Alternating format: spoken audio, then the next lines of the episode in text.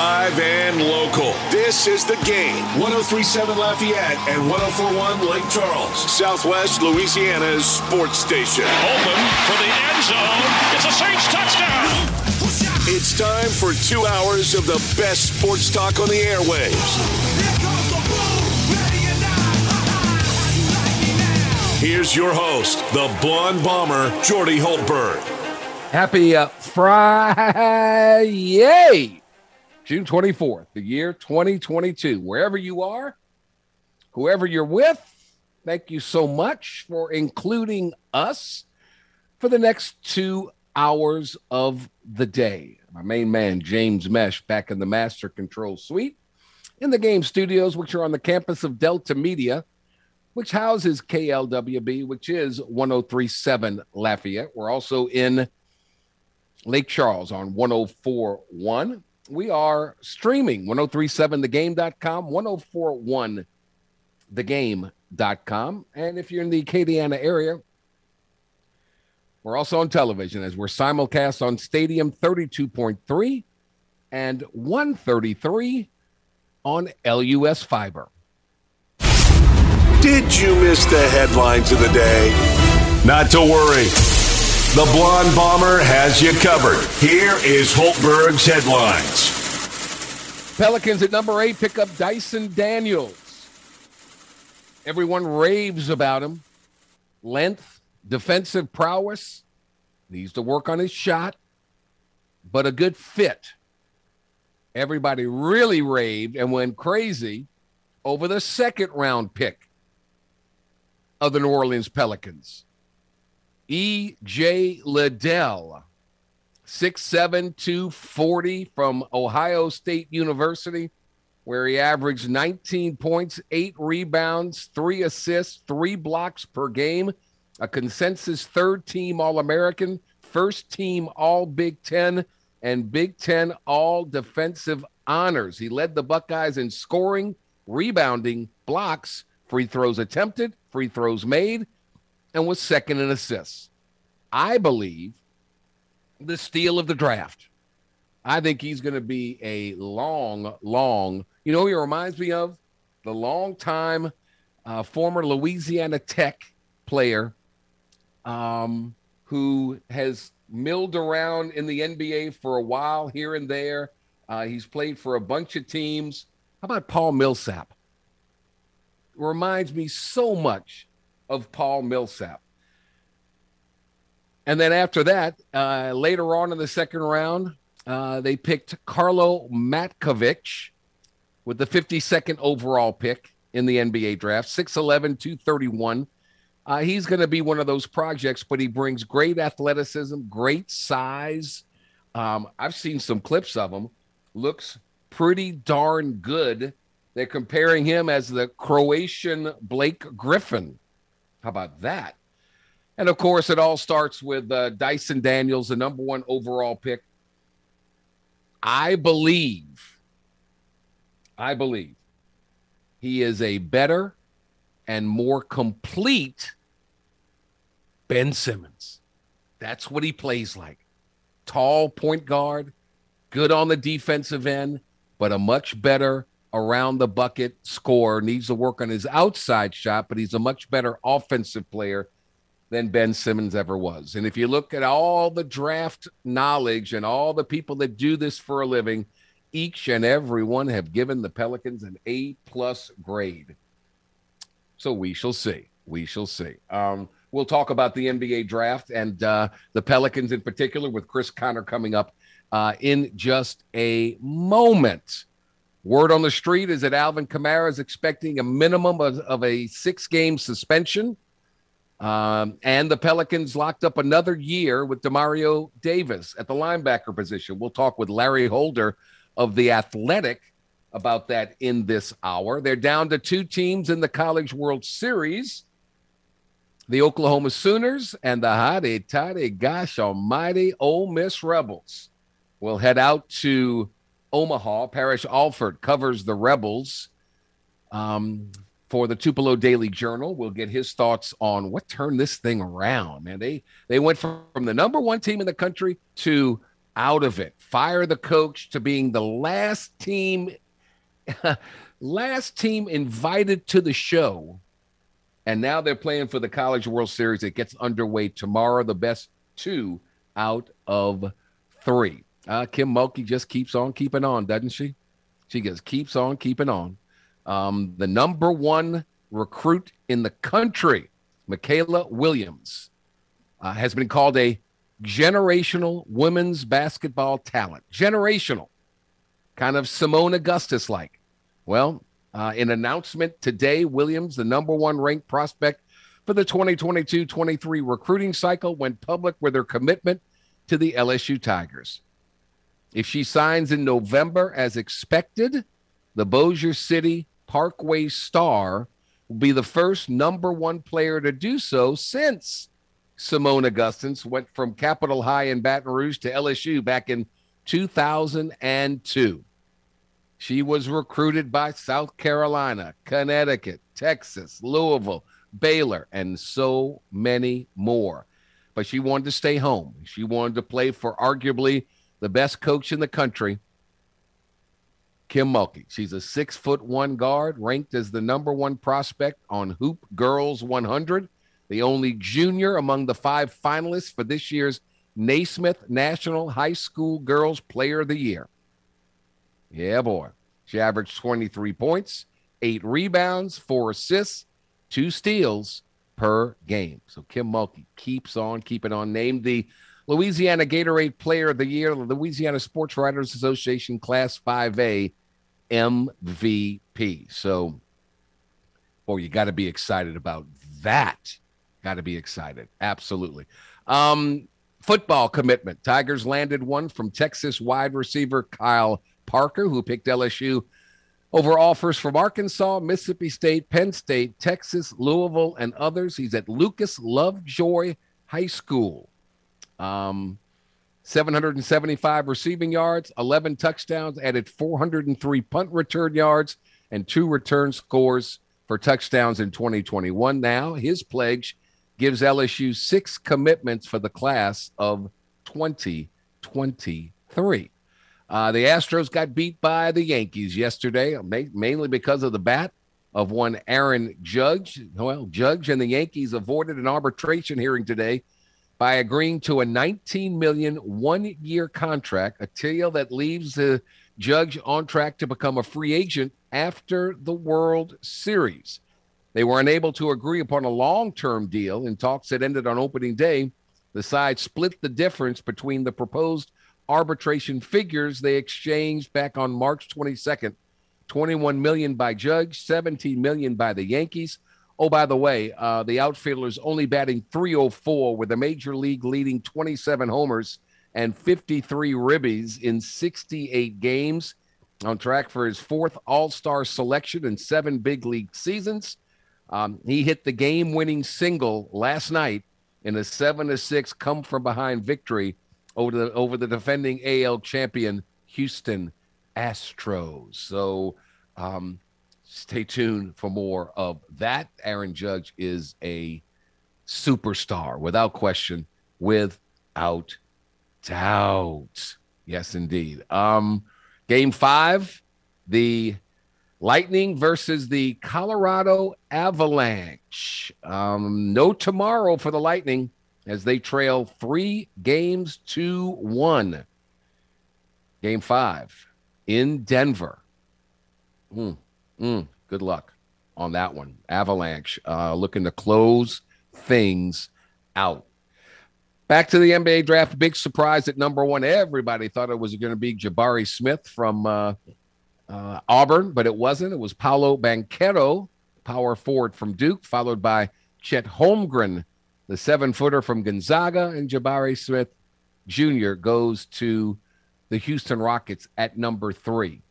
Is this going to be that draft where Keem Olajuwon went number one to Houston, and then the big seven footer Sam Bowie from Kentucky went number two to Portland, and Michael Jordan went number three to Chicago? Well, Jabari Smith has the capabilities. He might be the rookie of the year, but only time will tell. Time will tell. Um, let's see. Let's see. The Game Clubhouse at 1037thegame.com or 1041thegame.com can help you with your date night blues. That's because once you become a member of our rewards club, you'll have the opportunity to win excellent prizes like a $150 gift certificate to Mr. Lester's Steakhouse at Cypress Bayou. About a $50 gift certificate to the Half Shell Oyster House or a $25 gift certificate to Mabel's Kitchen? But you can only score these great prizes by becoming a member of the Game Clubhouse at 1037thegame.com or 1041thegame.com. It's free, it's simple, so go sign up today. All right, here's our guest list once again. We'll talk Pelicans NBA draft with Chris Connor, followed by Larry Holder of The Athletic, all the latest on the Saints, Alvin Kamara. He expects a big time suspension, so we'll deal with that. Parrish Alford will kick off hour number two, talking about the College World Series, Ole Miss versus Oklahoma, game one on Saturday. George Faust, the sports director for KLFY, joins us uh, for another edition of Fridays with Faust, all things in Acadiana. And then George Becknell, James Mesh, and I will banter back and forth. I'll throw a bunch of questions out there. We'll um, we'll get some debate going on and have some fun with that. We'll close things out with some birthday wishes, and then we'll be gone for the weekend. So sit back, relax. We're here for two hours. This is the Jordy Hultberg Show, and we are on the game. 1037 Lafayette, 1041 Lake Charles, your home for the Houston Astros and the LSU Tigers in Southwest Louisiana. They say shooters shoot. He's a man who shoots from the hip and a man who's hip when he shoots.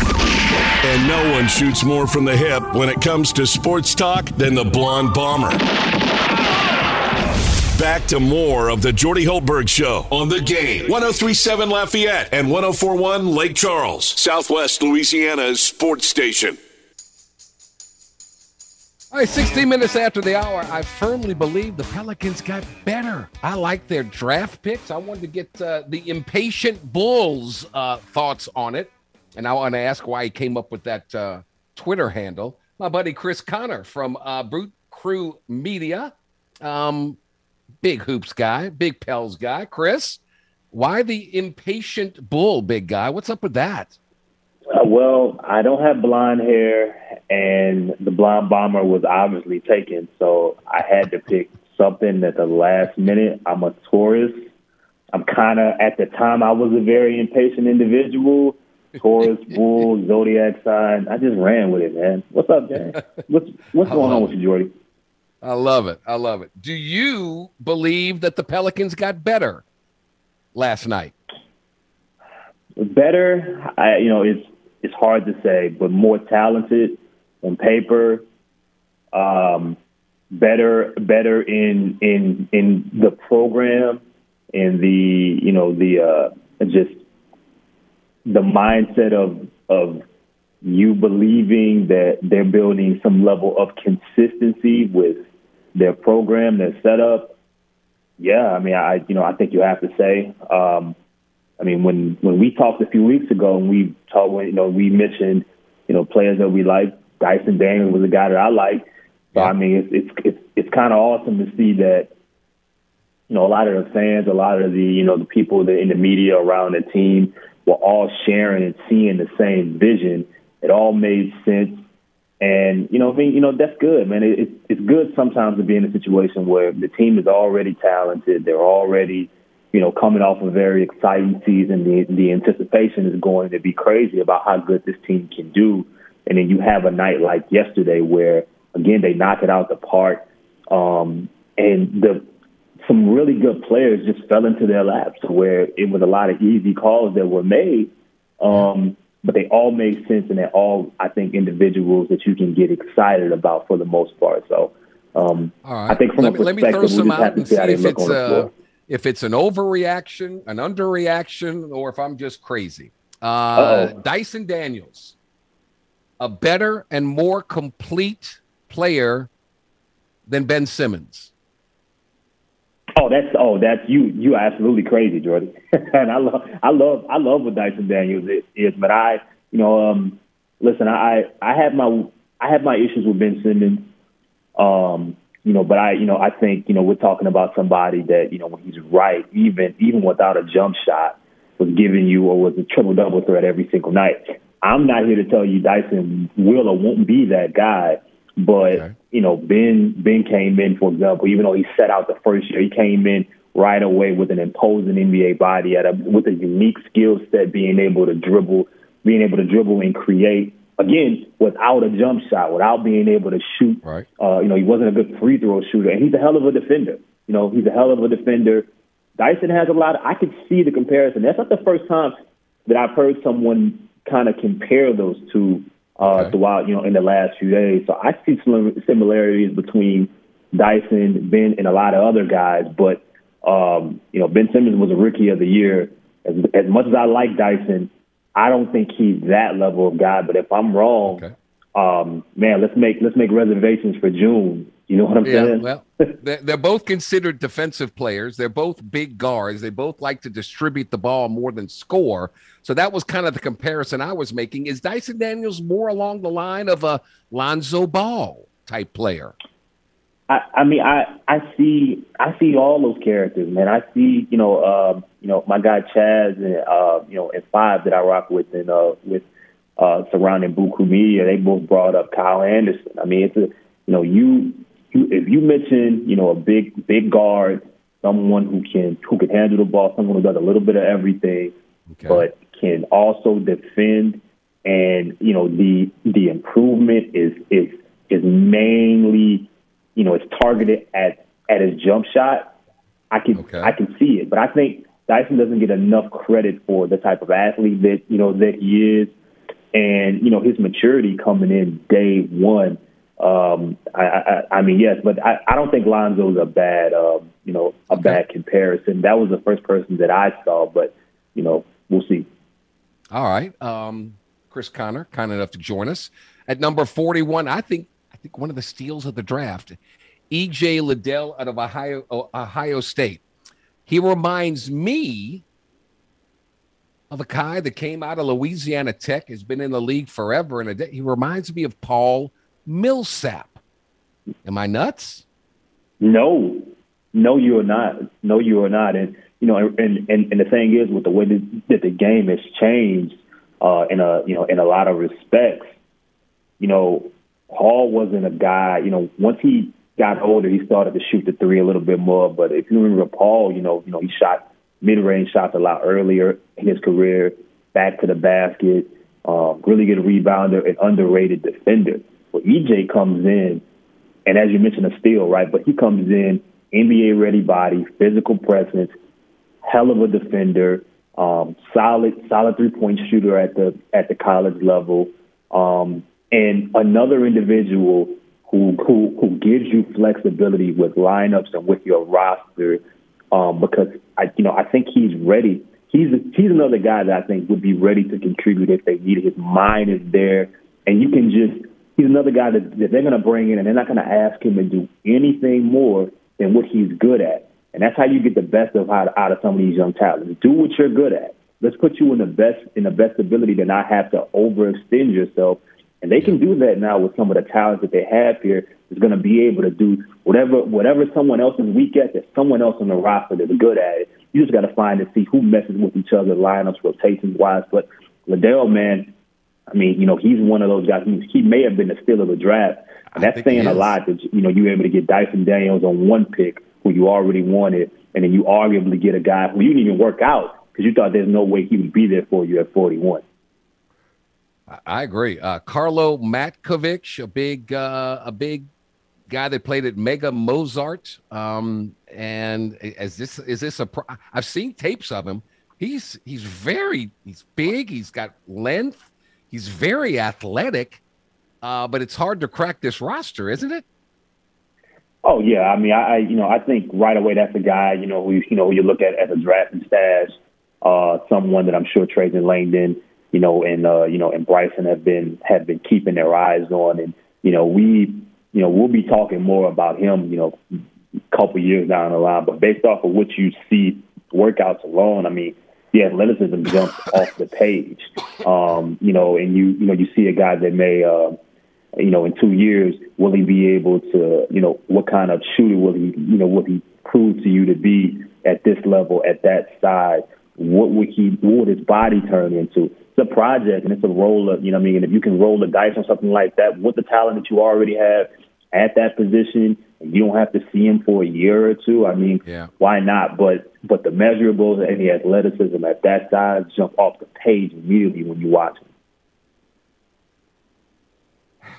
Yeah, uh, he's big. He's big, and you, it's hard to coach size, man. But um, on a two-way deal, and this is a this might be a sneaky one as well. Dereon Seabron of NC State, six six, with a six nine wingspan, very athletic, uh, a relentless attacker, fearless finisher. Uh, he can create off the dribble. Um, he's got hops. He's he just hadn't been the most uh, effective shooter um, as far as percentage is concerned, but as far as an athlete, right?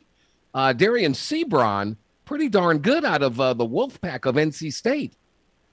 Jordy, I, I I mean, he is crazy. I don't know. He's one of those guys. I mean, at work, he's just exciting to just watch. I mean, he also gives me a lot of anxiety because it's like a ninety. It's like a you know you know a car on the expressway going ninety miles per hour, going lane to lane. You know, you know, in a fifty-five or or in a sixty. You know, I don't know. I mean, you know, you know, when you watch him, when you put him on film, he's moving so fast and he has so much explosiveness um, off of one leg, off of two legs, or, or when he gets a full head of steam, you don't know if a charge is coming or you don't know if, if he's about to dunk on somebody. But I mean, uh, look, I don't, I don't know if they'll have room, if they'll have room for him. I don't know, you know, if you'll see him, how that situation will work. But I mean, again, talent. You know what I mean? Just, just stop. Yep. Where you're in a situation finally with this with this franchise to where, you know, it's you have an influx of talent. You have too. You could argue you have too much talent. You just got to find the pieces. To, you know, the pieces to work. The development, the uh, the system is there in regards to development. They have a plan, um, and where you can roll you can roll the dice on someone that may not have have it all figured out. If you just see the talent because of what you already have there, and the you know the amount of flexibility and the you know the overall skill set that you have from specialists to athletes to superstar talent. They can do it all, man. I mean, but I mean, Seabron's fun to watch, though. I mean, you watch him and he flies. He's flying in the open court. I mean, somebody at worst in summer league. He's going to be Yeah. fun, and I guarantee you, he's going to give you a highlight or two to where you're like, man, keep an eye on that dude. Exactly. I'm with you. Um, Chris Connor, uh, the impatient bull, uh, joining us. Uh, here's the deal now. Uh, Pels have one roster spot available, and that's going to be Dyson Daniels. So now, what's the plan for EJ Liddell? They, uh, they're going to have to create a spot for him. I wonder if this is the end of the road for one Garrett Temple. I wonder if there's a trade coming about here somewhere. I, uh, it uh, free agency's right around the corner. We'll we'll see what happens. But the the Pels are certainly not done, are they? Not done at all. No, no. I mean, I, I think I think getting grabbing a guy like EJ, um, you know, I mean, and you know, and look, uh, they're gonna they're gonna make if certain individuals make improvements. You know, it doesn't mean that EJ, you know, that that you can um, completely say that EJ will be on this team for years to come. But when a talent like that and a and a dude that I think is is ready almost out the gate to to contribute, um, you know, in the right setup, even if it's for a, a few minutes a game, in to, in today's current setup in the NBA with, with the type of guys he will be playing with if needed. Um, at worst, I mean, if he's in Birmingham or whatever the whatever the case may be, you know, it allows you to, you know, you you're gonna have to make room for that guy one way or another. And I think he's gonna play his way into making you the, for, the forcing you to have to um, make a decision one way or another. Could be Garrett with you. Temple, but you look at guys like you know, you know, Kira Lewis. Look at guys like Jaxson Hayes, Devonte' Graham. You know, individuals to where their future and their present, you know, kind of, you know, it's up in the air. There's there's, there's more questions than answers with the individuals Amen. that they're bringing in. That just gives you things that fit this current setup right away. And a guy like Liddell gives you insurance on a lot of different individuals, different lineups, plays bigger than his size. Um, you know, I mean, you have to wonder Jaxson Hayes in a contract year, the year Devonte' Graham had, and what they, what they, you know, the emergence of Jose Alvarado, and um, just you know the size and the investment you have in Dyson Daniels. You know, for example, what happens with them? When will Yeah. when will Kira Lewis get back on the floor and be healthy enough to even show what he can do? You know, I Great mean, it's just it's going to be a tough situation, and I'm you know I'm with you. I think that they are going to they're going to make a move because guys like EJ Liddell are going to show you out the gate. You got to find a way at worst to have him on your roster, even if he doesn't end up playing minutes, which you know we'll you know we'll have to see. But after last year, with the way that Herb Jones, you know, on a much uh, a team that's been nowhere close as talented as this one is, but you know, you know, Willie Green, if you go out there and you defend, you play hard, you make the right moves, you know, there's you have an opportunity to play. I trust. I'll tell you right here, right now, I will make the bet today.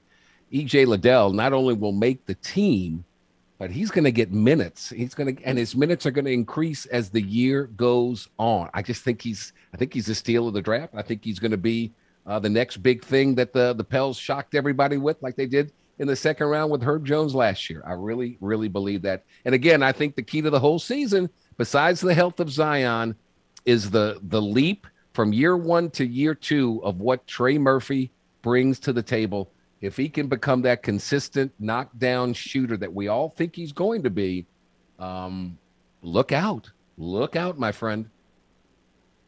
I no no I agree. You know, and and again, you know, EJ EJ brings added competition, right? He keeps he's going to keep. Yeah. You get a talent like that in the second round that you that you weren't supposed to have. A first round, another first round talent.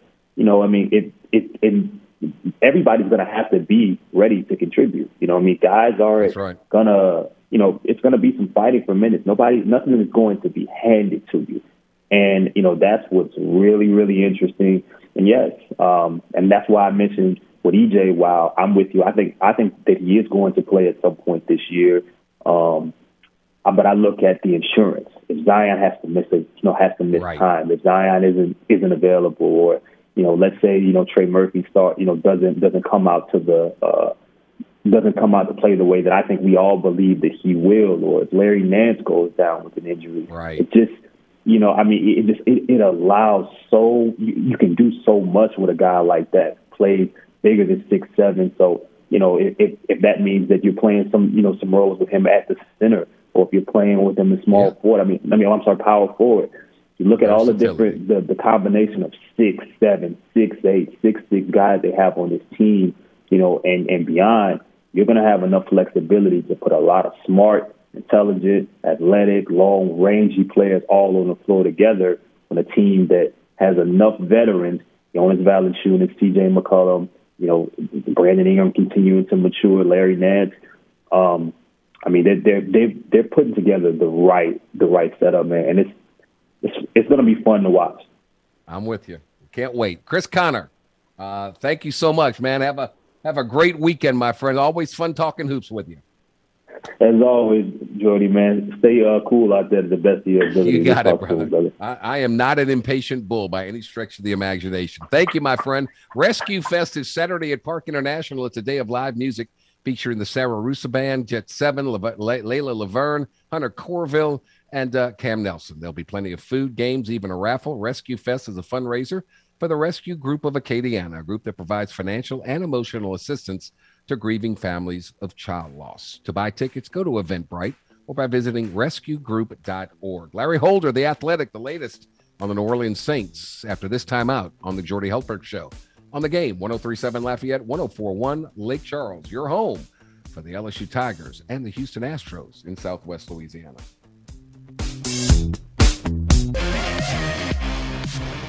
Uh, we are back 37 minutes after the hour, welcoming our Friday guest uh, from The Athletic, the one, the only, Mr. Larry Holder. Larry, what's happening, buddy? I'm good, Jordy. How are you today? I'm good. I thought the Pelicans did a pretty good job last night. I think they got a little bit better. I like what they did. And uh, I like that the Saints took care of Demario Davis a little bit, didn't they?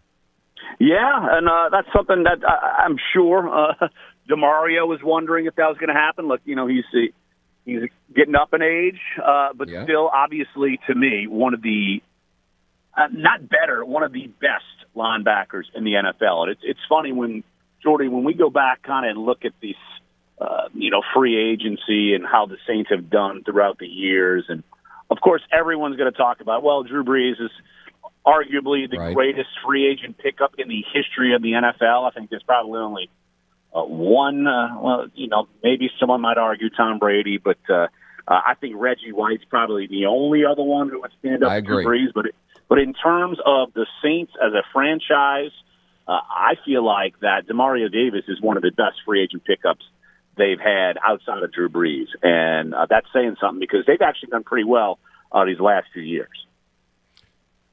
Uh, yeah, he's got some incentive uh, laden. Uh, his salary drops a little bit, but he's got all kinds of very attainable incentives. Um, I, I, I think, um, yeah, he's really good.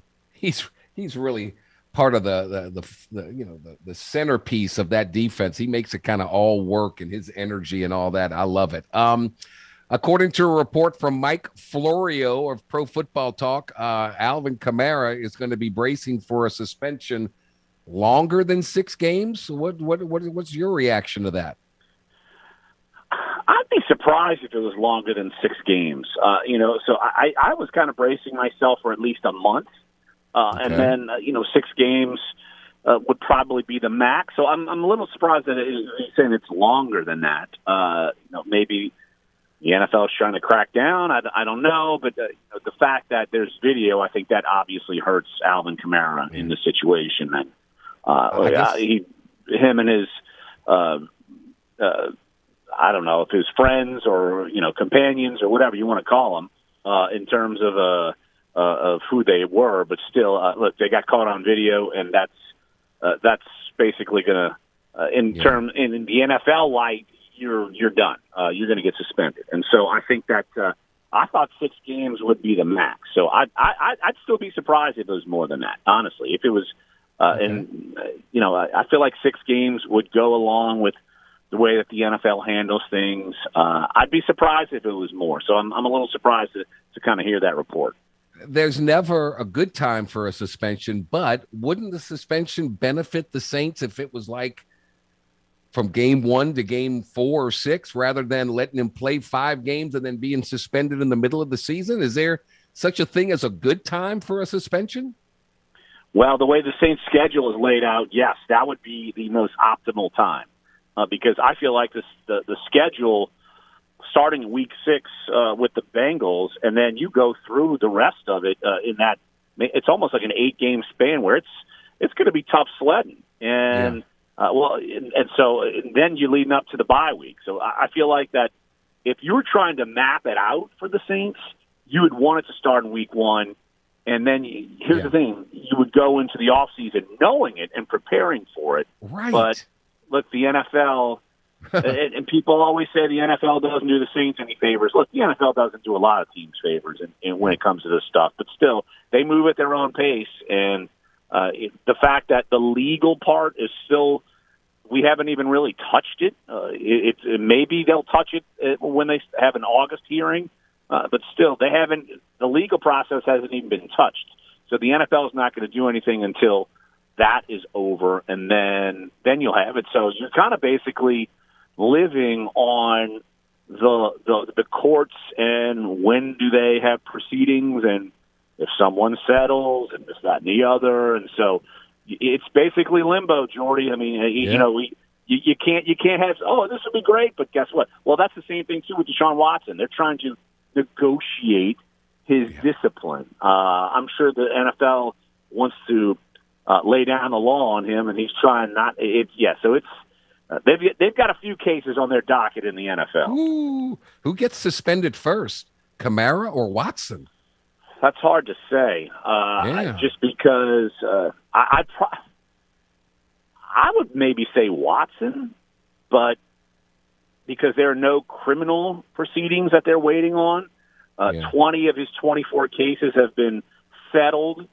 That leaves four, and maybe what if some others file? I, I knew uh, I know that there was uh, supposed to be maybe two more that would file, but that hasn't happened. Uh, but I, the fact that Watson is not facing criminal and it's civil suit, maybe the NFL feels like it can move faster with that. Uh, but uh, but yeah, I, it, for, Kamara, it's it's the criminal part. Like it's who knows how long it, it, it might take. I mean, it, come, it could push into midway through the season. I, I just don't know how it's going to work. Yeah. Um, golly, I don't know. Um, where where does amongst his peers, where does Mickey Loomis rate as far as GMs in this league are concerned? He's a very unassuming guy. He doesn't like the the spotlight, but year in year out, um, dealing with the salary cap and the draft and everything, he's got to be up there near the top, doesn't he? Among his peers, I'd say yes. I would say outside of his peers and say media, that he definitely doesn't get the same credit because right. so much of the media looks at it that, that that he has placed the Saints in cap hell a million times, and yet they're never. The only time they ran into trouble was when COVID hit and the salary cap took a dip, and Right. that was that's that's what stopped them because if it wouldn't have been stopped, they would have just kept doing their thing and kicking the can down the line and and getting the players that they want and, and doing this, that, and the other. So, you know, I, I feel like that over the years, uh, if you remember, when Mickey was tapped as the GM for the Saints, everyone thought of him as just a money guy.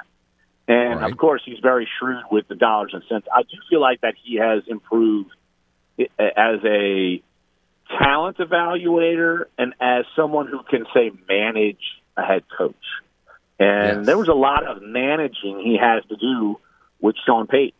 And because Sean Payton is such an alpha and such, blah, blah, blah, like always, you know, going 100 miles an hour and, Yeah. uh, you know, just, and so I think it, it, it takes someone like Mickey, a little bit more mild mannered, to manage someone like, like Sean. So, and then you look at it in the sense of Mickey's also groomed two NFL GMs. One is no longer a GM with Ryan Pace, but he groomed Terry Fontenot, and he's a GM. And so I think that that's identifying people that work well around you. Jeff Ireland, obviously, he identified him to work well around him. Mhm. Uh, uh, you think back to his uh, first cap guru was Russ Ball, and he's been a, a big time executive with the Packers for a long, long time and very well Yeah. respected. And then Khai Harley, the people, Yeah. the person that really no one knows, but he look, he's he is the big, big cap guru, and Yeah, the fact that's that. Mickey was able to identify him uh, it was it, crucial for this team. So I, I think that, and then you do the divide between the coach and, and ownership and the team president. I mean, look, I could tell you, uh, at, talking with Tom Benson a few years ago, uh, I was doing something on uh, the history uh, of the Saints. I think it was leading up to maybe the 50th year or something like that. Yeah. And then I said, "What's what was the most important decision you made in the history of, of owning this team?" And without hesitation, he said, "Hiring Mickey Loomis."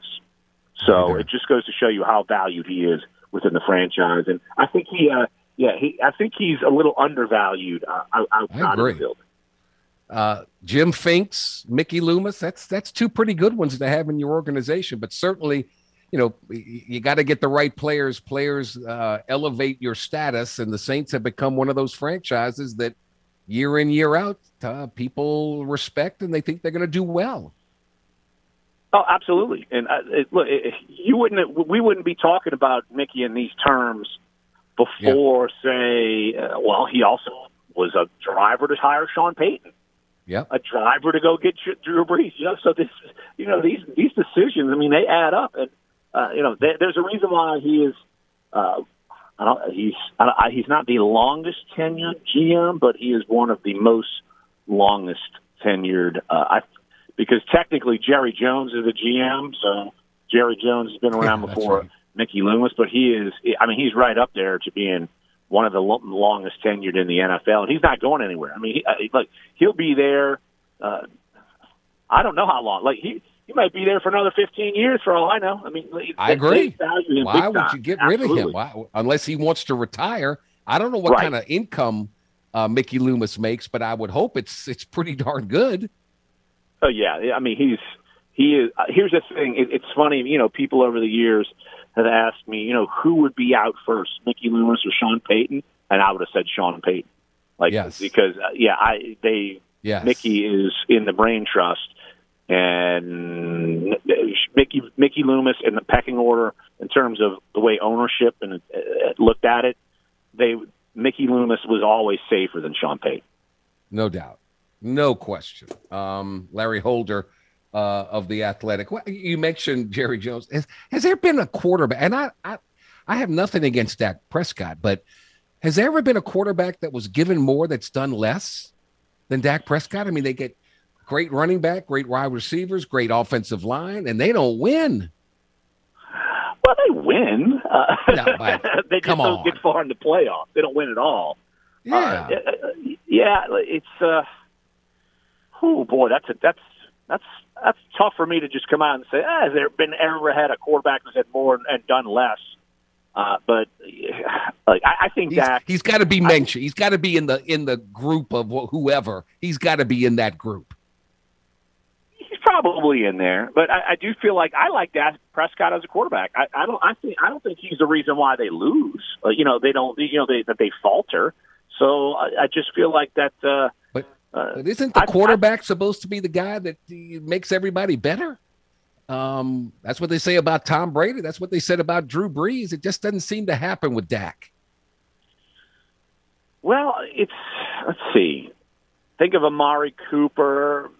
He he played well for a minute, and then then he kind of fell off, and now he's got uh, CeeDee Lamb, who I think is a is a really really good player. Really uh, their good. offensive line has always been good. Yeah. Um, but uh, you know, I, I think maybe uh, it, it's kind of weird to say, but the lack of competition in the division, maybe that does has something to do with it. I don't know. It sounds like a cop out, but I, I just feel like that. I feel like Dak can.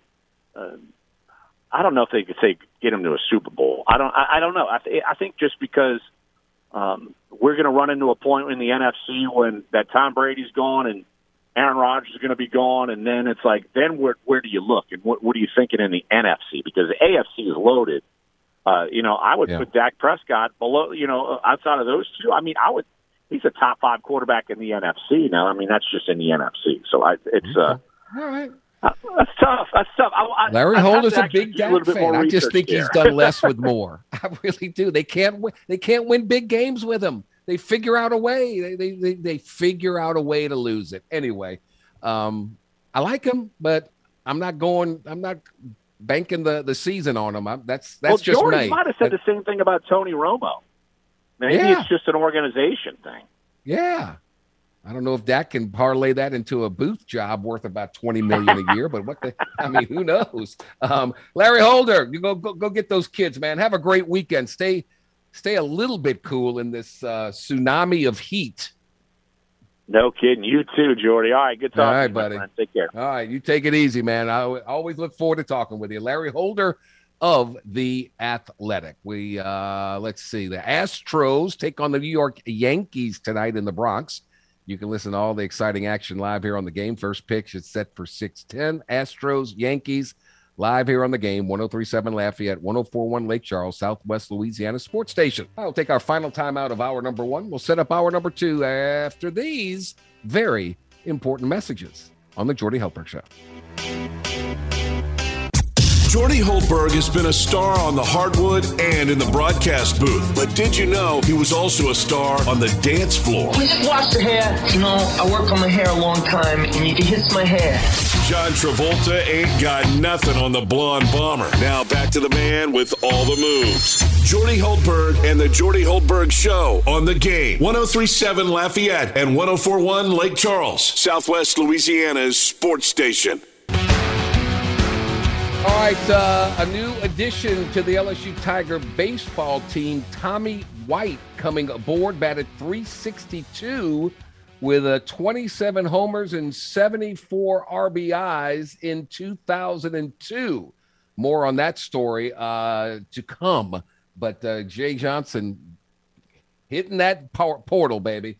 And uh, um, Kim Mulkey gets the number one high school basketball recruit in the country to commit today. So the beat goes on. Hour number two, we'll go out to Omaha for the College World Series.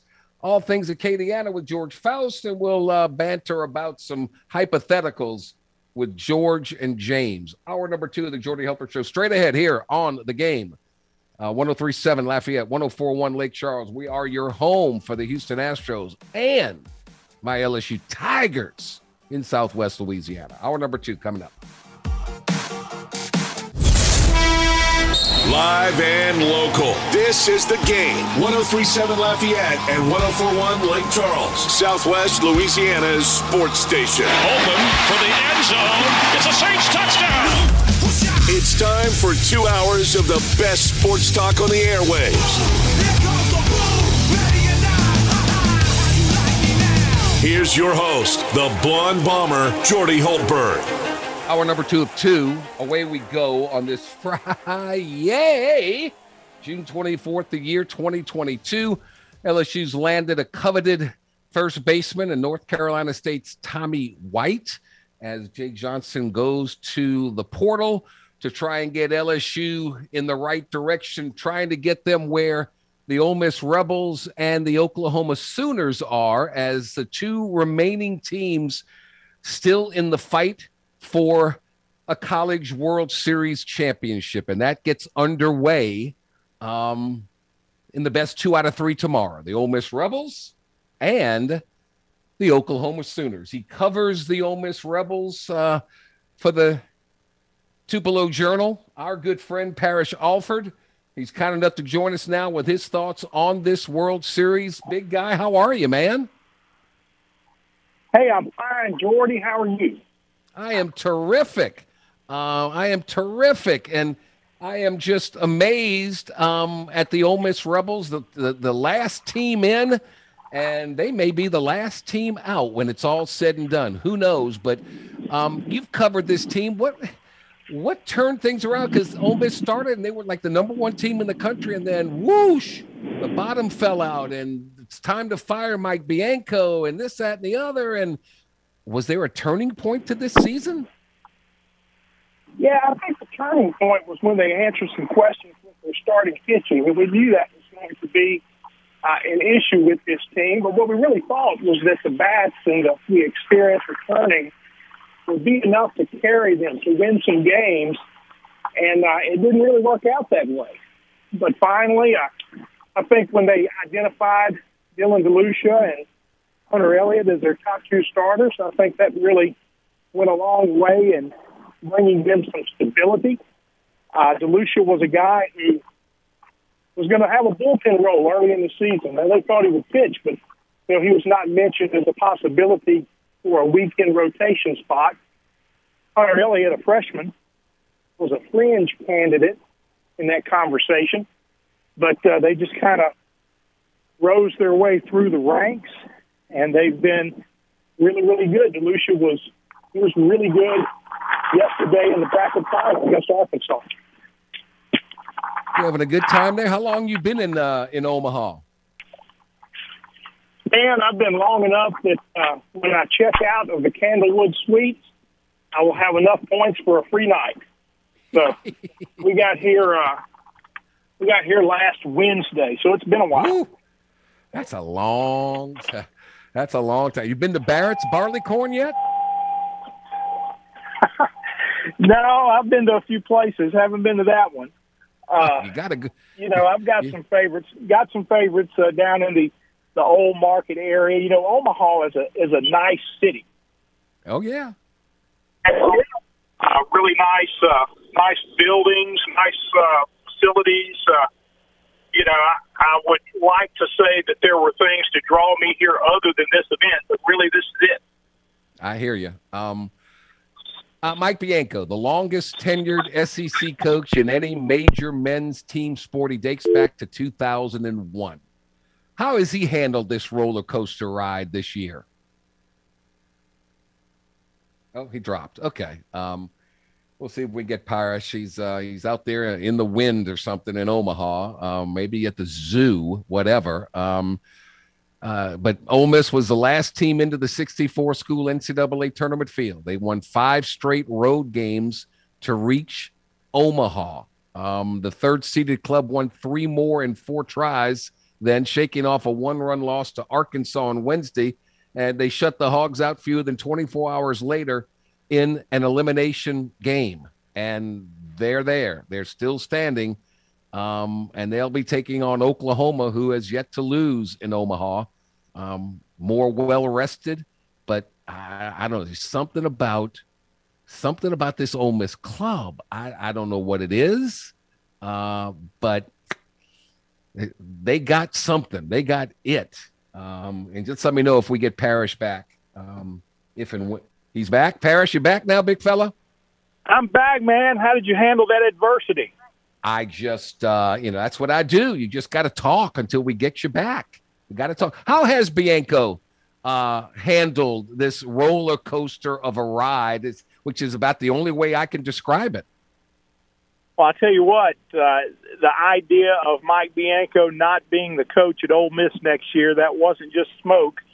Uh, there's been a lot of, uh, you know, I get pressure, pressure for him to get to Omaha. Of course, the fans want that, but then you've got an administration that that sees the the money that they've put into facilities and into the program. I mean, they wanted to see a little bit more of that too, and the fact that Mississippi State had been what uh, three years in a row, won the championship last year. That was all part of this discussion as well. So there was no guarantee that that Mike Bianco would have been back as Ole Miss coach. In fact, it was leaning the other direction had he not gone on a magical postseason run such as this one. So yeah, it's been uh, it's been interesting to watch. I mean, you know, he's one as a lot of coaches are who get really focused and dialed into what they're doing. They get they get locked in and and they can tone out the noise. But where they can't tone out the noise is when that reaches their family or reaches their players. These were things right. that uh, that Mike talked about uh, after the uh, Super Regional when they had won two games and had finally clinched that Omaha spot. Parrish Alford with us. Um, I know Mike uh, played for Skip Bertman. He coached for Skip Bertman. I know they spoke, and I, I remember Skip talking about finding the balance between staying busy and enjoying the experience, being locked in and yet being at ease. That's kind of easier said than done. How has uh, Ole Miss stayed busy but still enjoyed the experience? Well, you know, Mike has tried to allow players, and has allowed players time with their families. You know, all the families are here. Uh, they have a, a structured schedule. They know where they're supposed to be, when they're supposed to be there. But you know, there's built-in time for them to enjoy the other people in their lives, go out and yeah. get a steak, something like that. So he's kind of helped them achieve some balance like that. But uh, you know, it's not an easy thing to do. No, no, not at all. Um, what kind of uh, what kind of ball club is Oklahoma? Man, they they've gone through this thing unscathed. They've got a lot of rest. Their pitching staff ought to be in tow. What what uh, and they're trying to do what the, the women did on the softball side, and that's win the whole darn thing. Uh, you've seen Oklahoma. What do you think? Well, I think they're a team that's going to really put pressure on Ole Miss on the base pass. Uh, the Rebels were good defensively uh, against Arkansas in that bracket final, have been good most of this uh, CWS. They've got a, an elite catcher in uh, Hayden Dunhurst, and they're going to really have to work hard to control that run game, and that's going to be everybody. Pitcher's going to have to hold those guys close to first base when they get on. Uh, Oklahoma is fourth in the country in stolen bases. They've got three guys with over 20 stolen bases uh, individually, so they, they like to run. They'll bunt. They'll put pressure on you that way, and it's going to be a challenge to control that run game.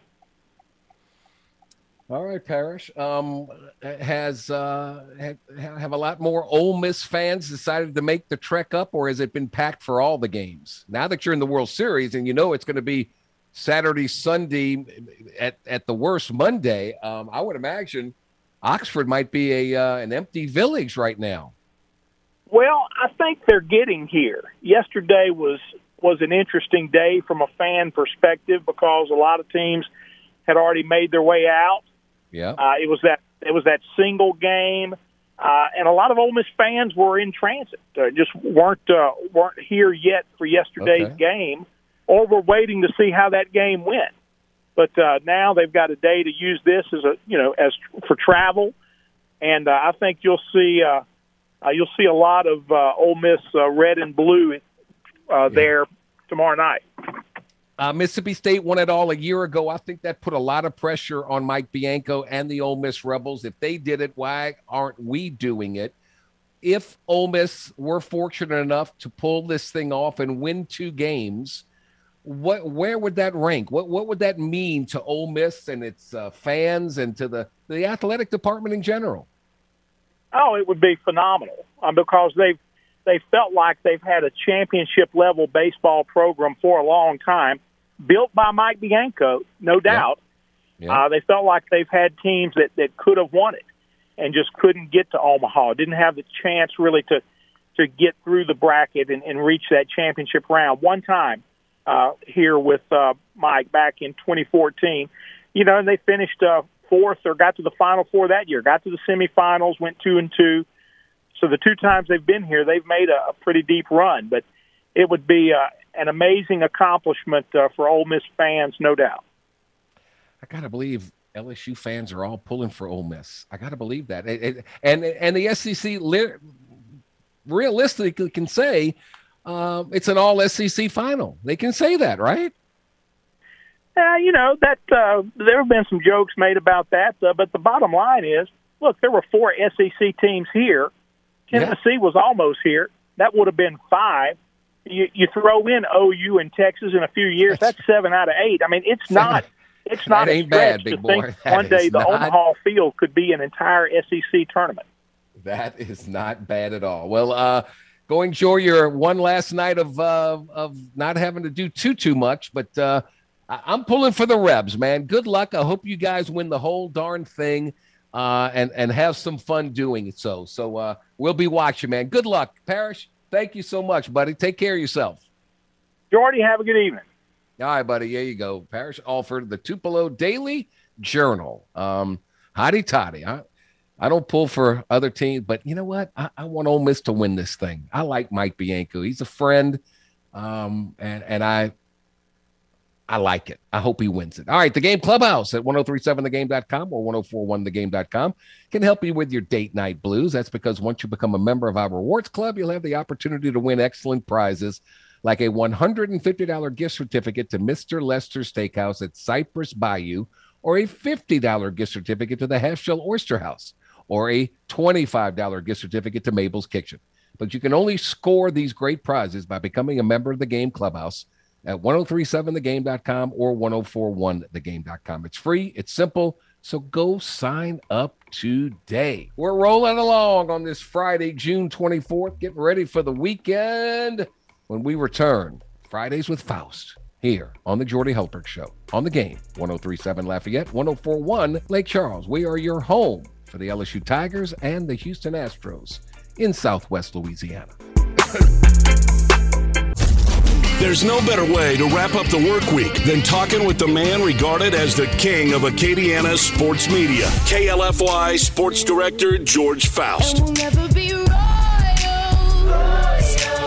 It's time for Fridays with Faust here on the game. 1037 Lafayette and 1041 Lake Charles, Southwest Louisiana's sports station doing his live shot from Omaha, Nebraska, following his Ole Miss Hotty Toddy Rebels, George Faust, uh, with us. So you you were en route to Omaha, George? How are you, man? I, I'm good, but I wish I was en route to Omaha, man. That would have been that would have been so. I might. I, I was. I actually uh, had started. I haven't finished it yet. I was looking up uh, tickets to get to Omaha because they don't play till tomorrow, and I'm off Saturday, Sunday, and they're going to win it in two. So it'll, you know, we'll be back. We'll, I'll be back at work Monday afternoon. No, no problem. Fausty, I, I don't see why you shouldn't. Come on, there'll be plenty yeah. of tickets available. Oh, you can get a press yeah. pass. What the heck? yeah, well, I think I, I think I missed that opportunity. I, I, I should have uh, I should have put in earlier for the for the media credentials. But George, we can yeah. help you out. George, yeah. George, don't worry about that, big guy. I I, I got, got, a guy me? that has a guy that has a guy. We can do that. Yeah, look, y'all, look, those LSU Tiger fans, man, they were all over me last week because uh, you know, I was talking about it all the time. So all my buddies were were texting me uh, one of my one of my buddies just texted me it, it just the picture of the Intimidator in right field at at Alex Box Stadium. Well, I ho- said, hopefully they them have to change that he just sent intimidator back one of these days. And yeah, it's been a while since they had another national championship, so hopefully they'll add on to that thing somehow, some way. Uh, what's Yeah. going on in Acadiana, man? What's uh, how, how the Cajuns are they are they putting the work in football wise to get ready for a really good season? you know they they they're they're in the process. Obviously it's it's uh it's a kind of a dead time with college college sports and stuff.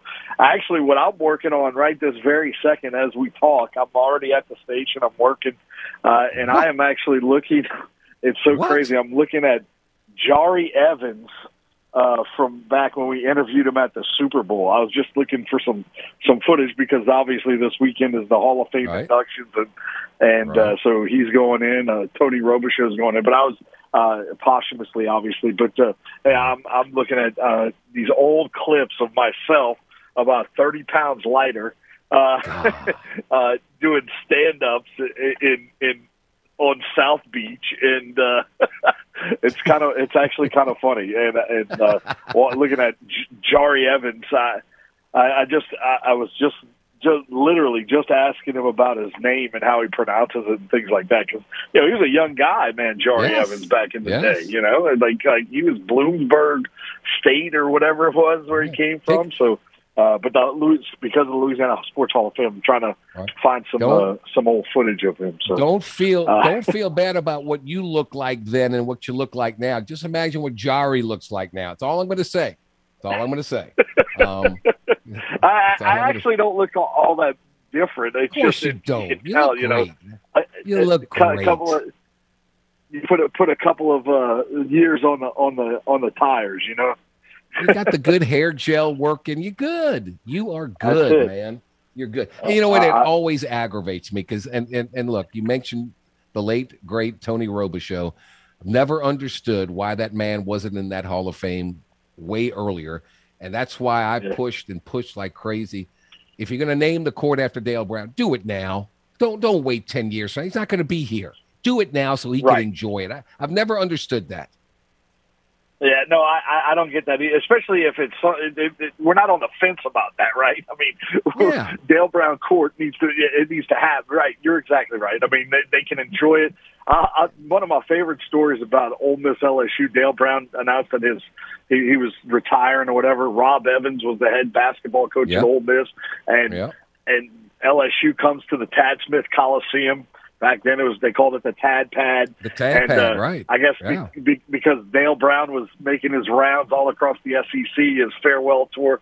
uh, Rob, Rob, Rob Evans brings out the uh, this big rocking chair and sticks it on the court for him, and they kind of did a pregame ceremony for Dale Brown. It, it was it, it was pretty cool because you know growing up I pulled for LSU basketball. I mean that that was Nikita Wilson, all those guys, you know, all that that team and all that.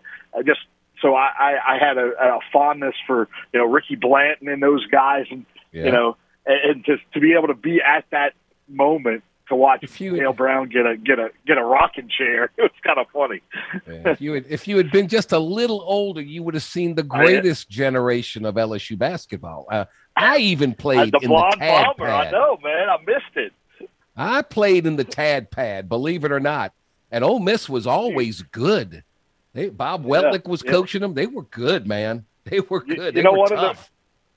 One one of the things that uh, uh, drew me to Ole Miss uh, was besides the journalism program was I was sitting at home studying for a history test at, at Rummel. Mr. Altabello had a had our history test scheduled on the same night that L uh, not scheduled but the next day scheduled for uh, that next day and and Ole Miss was playing LSU. You actually did the broadcast, I think. Yep. Ole Miss LSU, Gerald Glass and and Yep. uh, and Chris, Chris Jackson, Jackson went nuts. crazy. Yes. Yeah. Yeah. I was watching nuts. that game on TV that night, and, and I I, stu- I was in between studying for my history test. You but that made no, me want no, to go no. to. You just wanted to keep those powder blue colors in your wardrobe. That's why you went to Ole Miss because you were a Rummel Raider. It matched with the eyes, man. It's a, Yes. Here's here's my Sister best Benedict Rummel in Raider fourth story. grade gave me gave me detention because I wore a blue sweatshirt instead of the school issued red sweatshirt at St. Clement of Rome. And she said, "Just because it goes with your eyes doesn't mean you can wear it." I was like, "Okay, sister, sorry." I'm fourth grade, man. Never forget it. Anyway, Um, New Orleans back in the day, the Catholic League, they recruited like crazy. I'll never forget. I was in the uh, seventh grade, and um, back then in New Orleans, you went to the, your high school in the eighth grade. That's how it kind of worked. Right. Um, Yep. So I'm getting recruited left and right, and they're the uh, Jim Robarts, make God bless, great coach. He's the head coach Yeah. at Rummel, and he invites Yep. me to his office. So my dad and I go there, and Jim starts his spiel about, yeah, you know, we think you're a good player, and you know, we'll we'll start you off easy, and by the time, probably, you know, by the time you're a senior, you'll you'll have a great chance to start on the varsity.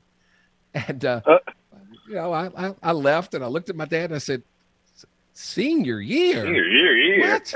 I ain't going to that place. So, so I go to De La Salle. I start as a freshman on the varsity. We go play at Rummel. We beat them, and we go shake hands after the game. And he goes, "I think I made a big mistake on you." And I went, "Yep, for the next four years you did." And I walked. I was a cocky little son of a gun. And I said, "Yeah, for four years you made a mistake." Um. Anyway, Put that's it my on him every story, time you so played. Huh? Um, golly. Um, high school football. Um, we talked about this before. Is there any prime time player uh, coming up, or is it you know is there a an Arch Manning? Is there an Eli Holstein? Is there a Walker Howard? Is there somebody like that in the waiting in the woodworks?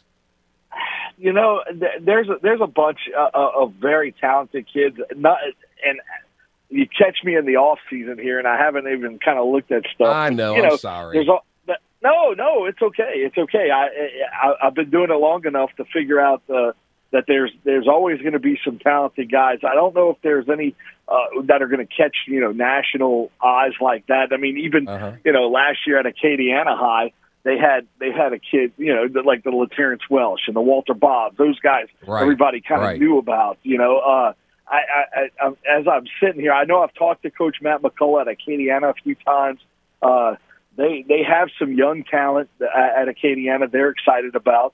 Um, uh, I, I, Northside's excited about the addition of Jacardi Carter to their staff and, and what he's going to bring. And the the obviously Jacardi had a lot to do with LCA's four state championships in a row, and and he- I got one for you. the head coach. So I, Yeah, I go got ahead. one for you. Ja- Jawan Johnson. He's a quarterback, but at Lafayette Christian. But um, yeah, everybody thinks he's going to be a defensive back. And I saw something somewhere they had three guys that uh, visited Alabama from Lafayette Christian.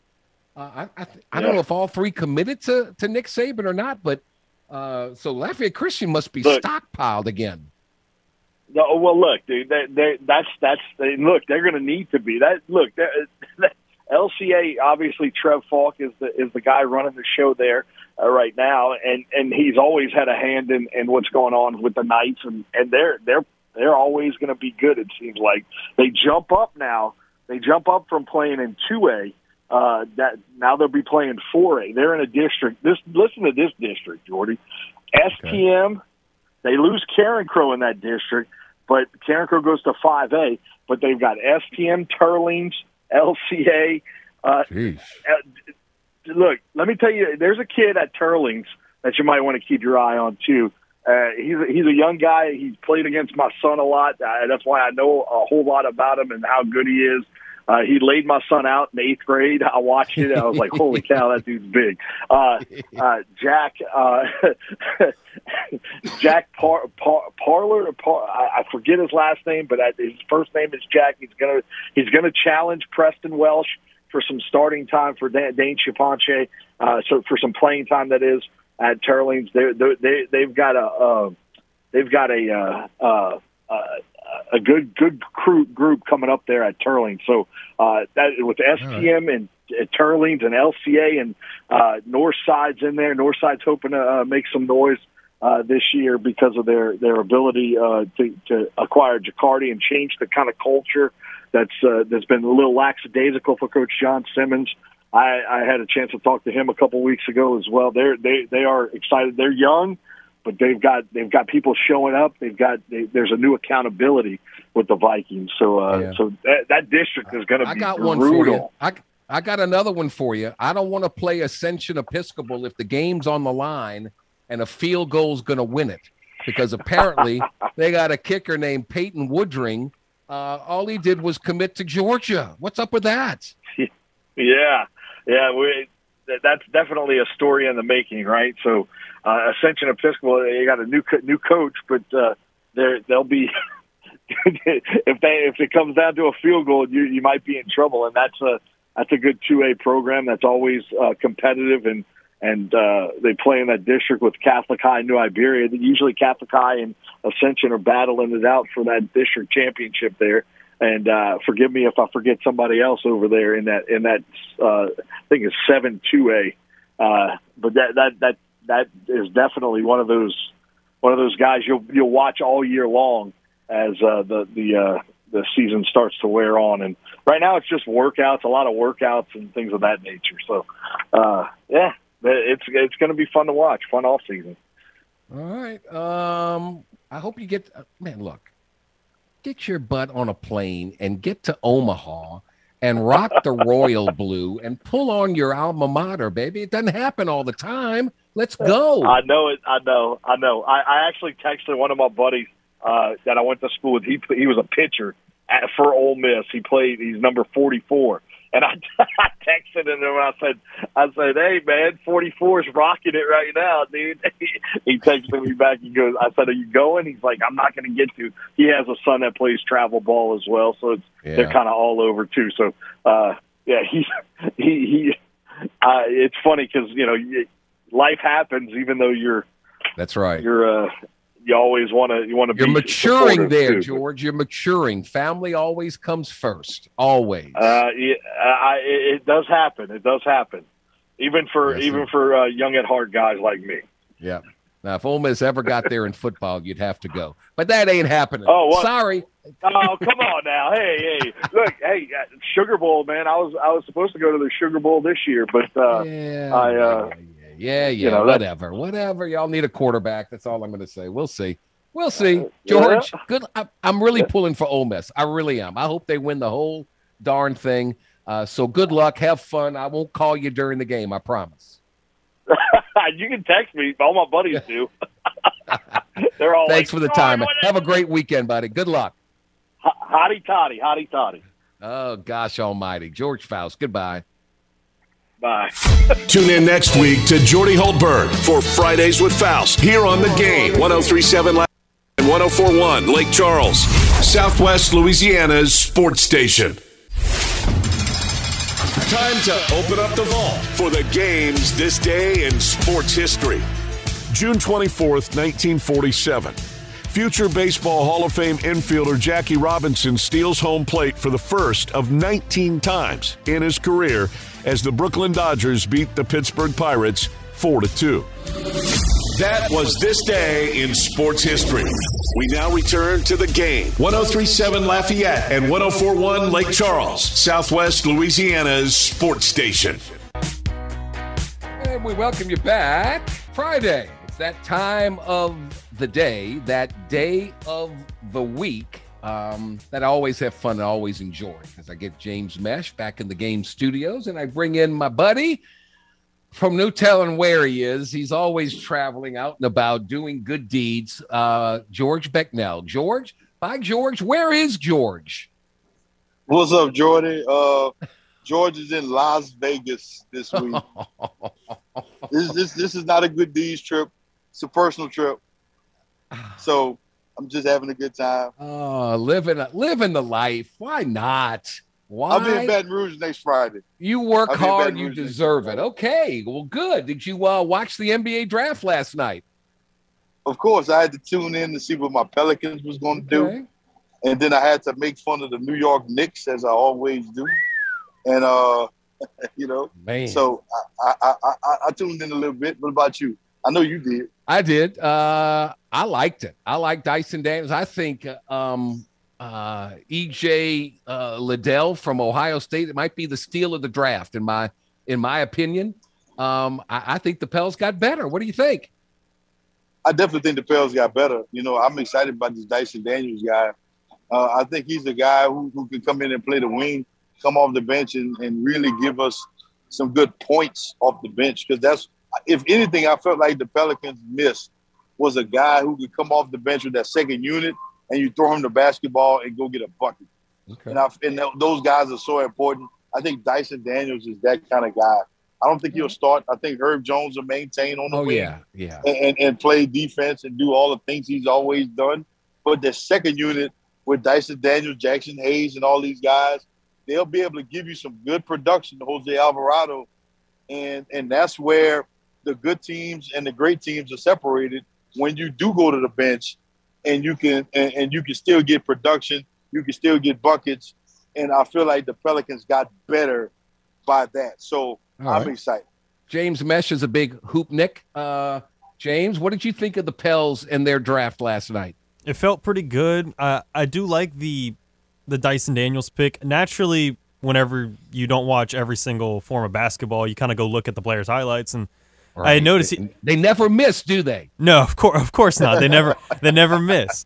But I, I noticed he has a trend. He ha- he has like a certain shot that he takes, kind of like that. You jump in the air, kind of double clutch, and just one arm toss it into the hoop. Whenever you're about five feet, little little tiny hook shot. I've noticed that's kind of his his uh, go to shot. I- I know um, one person who's going to be extremely busy this offseason. That is Fred Vinson, who is the Pelicans shooting coach. Um, and he's going to have to work with a bunch of people uh, to, because, look, everybody talks about defense, and that's great. You got to have defense. But I've found out in that league with those players, you can't stop them.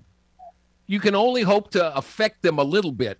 Uh, you can't stop a Steph Curry. You can't stop a LeBron James. You can't stop a Giannis. You can't stop a Luka. They're too good.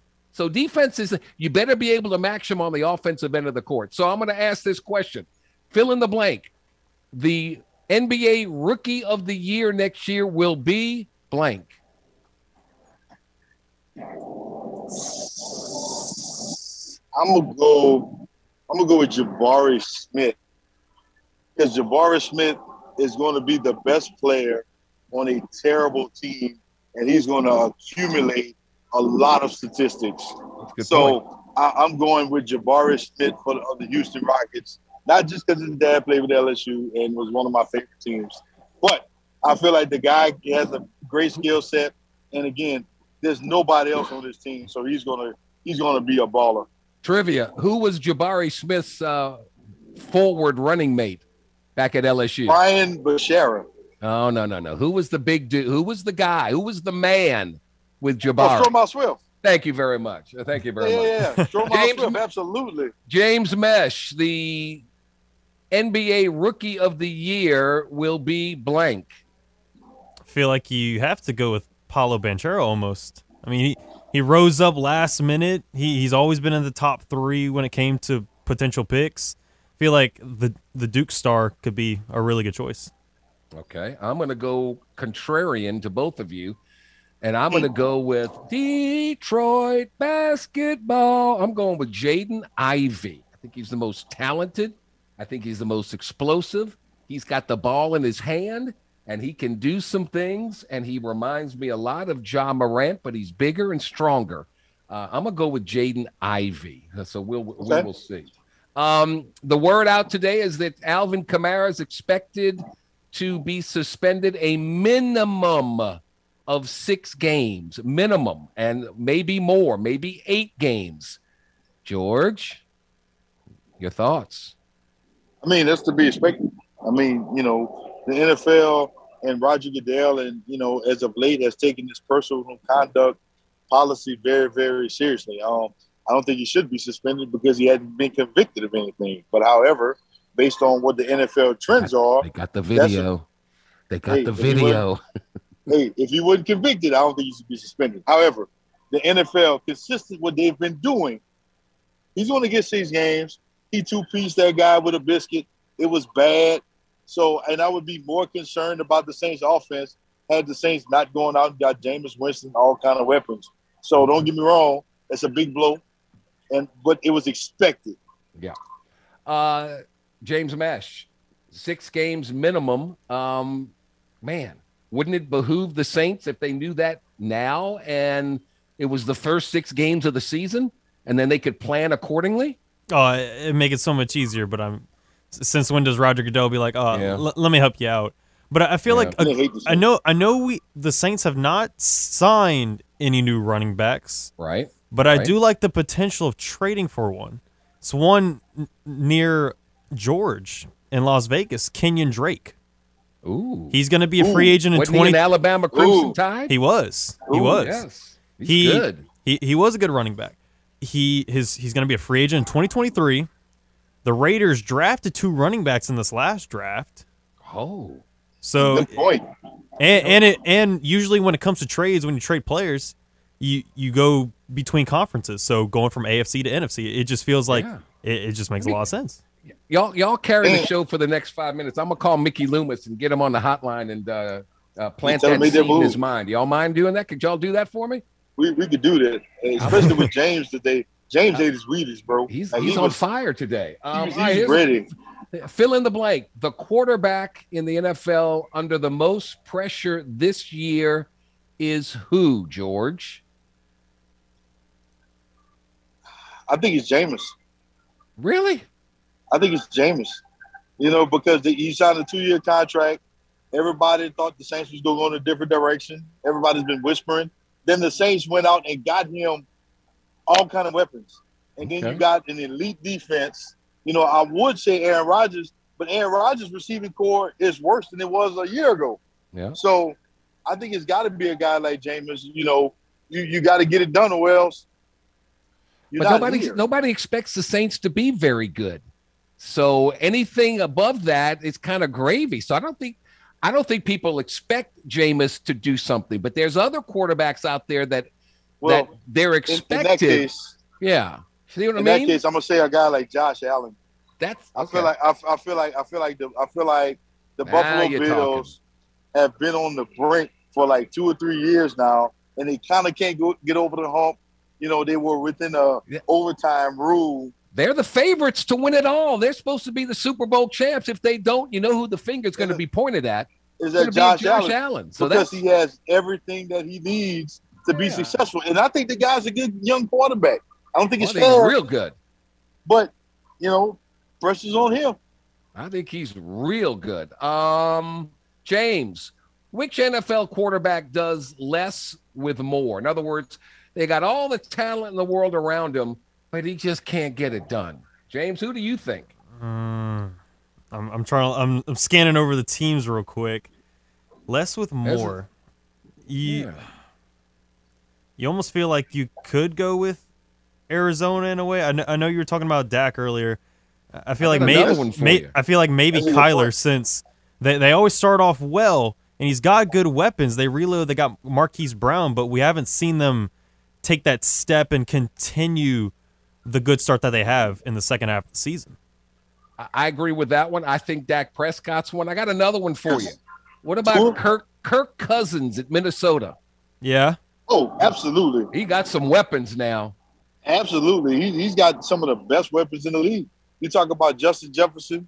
You talk about uh, Adam Thielen. And Dalvin Cook. Dalvin Cook Yeah. is, is, is like a top three running back in the Yeah. NFL. I don't care what anybody says. You know, Kirk Cousins has been on borrowed time since he's been drafted. I, I don't understand how this guy still have a job. Like he can't win anything. All right. Um, the MVP of Major League Baseball this year is James who? Oh, you, you kind of have to lean towards Aaron Judge. Yeah, he's, boy. He's killing it with that Oh, batting hell. average, and he and he's leading the league in home runs by a large margin thus a far. large margin. Yes. Um, poor Shohei Ohtani, right? He, he throws. Yeah, uh, uh, he, he throws it Ohtani's great. He gotta hits home runs. They can't win. They don't win. What's up with them? and, and they also have gotta- Mike Trout, and it- Yes. and, and they and they still can't two do it. best players, two of the best players in baseball, and they can't win for trying. And Ohtani does everything. I don't get it. Something's amiss. Well, he can only pitch every fifth day, Jordan. That's that's the myth. yeah, but then he takes a bat and hits home runs. Yeah, but but but but the other four days they don't have good pitching. yeah. That's the problem. That that's true. That's true. Um, I don't follow hockey worth a man in the moon, but I know Colorado, the Avalanche Uh-huh. lead the Tampa Bay Lightning three games to one. Uh, James, do do the Avalanche close it out tonight?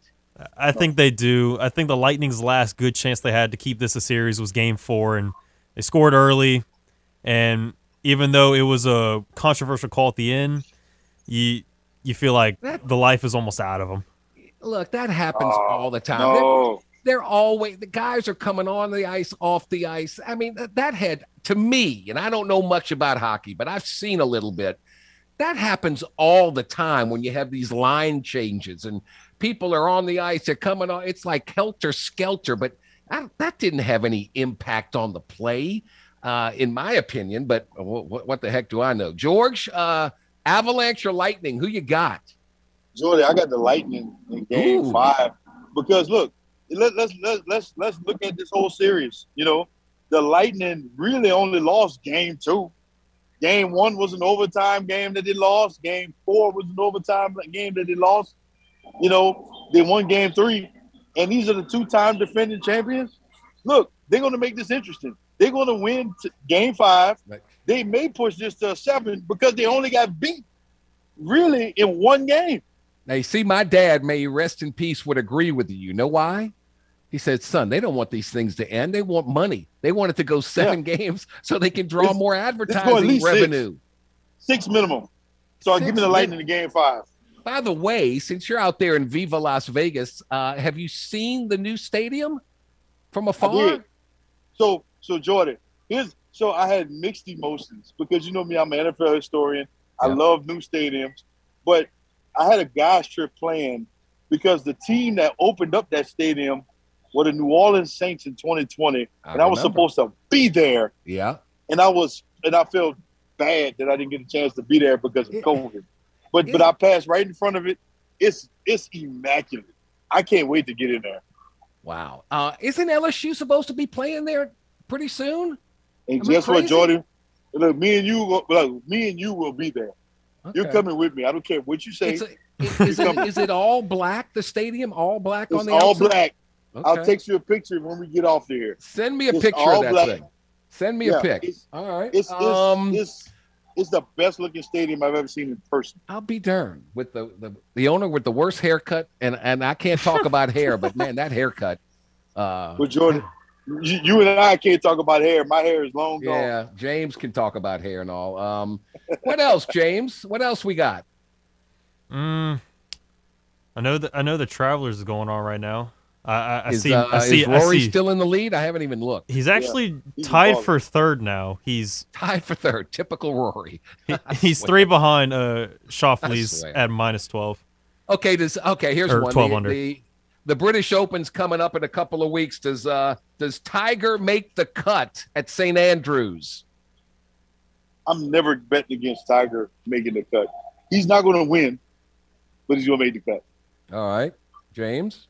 I- I'll take Tiger to make the cut. I think Tiger makes the cut. I think Tiger finishes in the top five. I'm going out Oh. on a limb. That's That's his bold. favorite Oh. course. Did you see the picture bold. of him? Did you see the picture? He's always wearing long pants on the tour, so we never see. But he was in shorts. Did you see how frail his lower leg was on the right side? Did you all see that picture? He can't work out. I guess, yeah. It looked like a prosthetic leg. I, Hey, I, I couldn't I- believe it. Couldn't believe it. Anyway, I- all I we're out of time. Uh, send me a picture. Behave, or what? What? What goes on in Vegas stays in Vegas until you call me later and tell me all about it. Thank you, George. Yes, sir. Take care, buddy. all right, we'll be back to wrap it all up after this final timeout. The Jordy Hultberg Show, Vegas. Man, what a life. Um, here on the game, 1037 Lafayette, 1041 Lake Charles. We are your home for the LSU Tigers. We're your home for the Houston Astros. We go to Vegas. We go to Omaha. And uh, yeah, we're here. We're here. And we'll be back after this final timeout. You're listening to the game. 1037 Lafayette and 1041 Lake Charles. Johnson throws. Butte's got it wide open at the 10. Far side. He's in for the score. Southwest Louisiana's sports station. A shot to left field. Going back on it's Gordon. He'll look up at the corner. Your home for the LSU Tigers and Houston Astros. All right, we're winding it down. Special thanks to our guest today, Chris Connor on the NBA draft and the Pelicans, Larry Holder on the Saints, Parrish Alford, Ole Miss, Oklahoma in the College World Series, George Faust, and George Becknell, and my partner, James Mesh. If today is your birthday, June 24th, happy birthday from all of us to all of you. Hope you have some cake, have some ice cream, have some fun. You share your day with. Uh, some say the greatest soccer player. I, I, don't know about that. Lionel Messi is 35 years old today, and uh, former NBA Duker uh, played with the Pels for had a cup of coffee in New Orleans. JJ Redick is uh, 38 years old today. I hope everybody has a great rest of your Friday and even better weekend. Come on back Monday, same time, 2 to 4. Same great stations 1037 Lafayette, 1041 Lake Charles. James, thank you for all you do.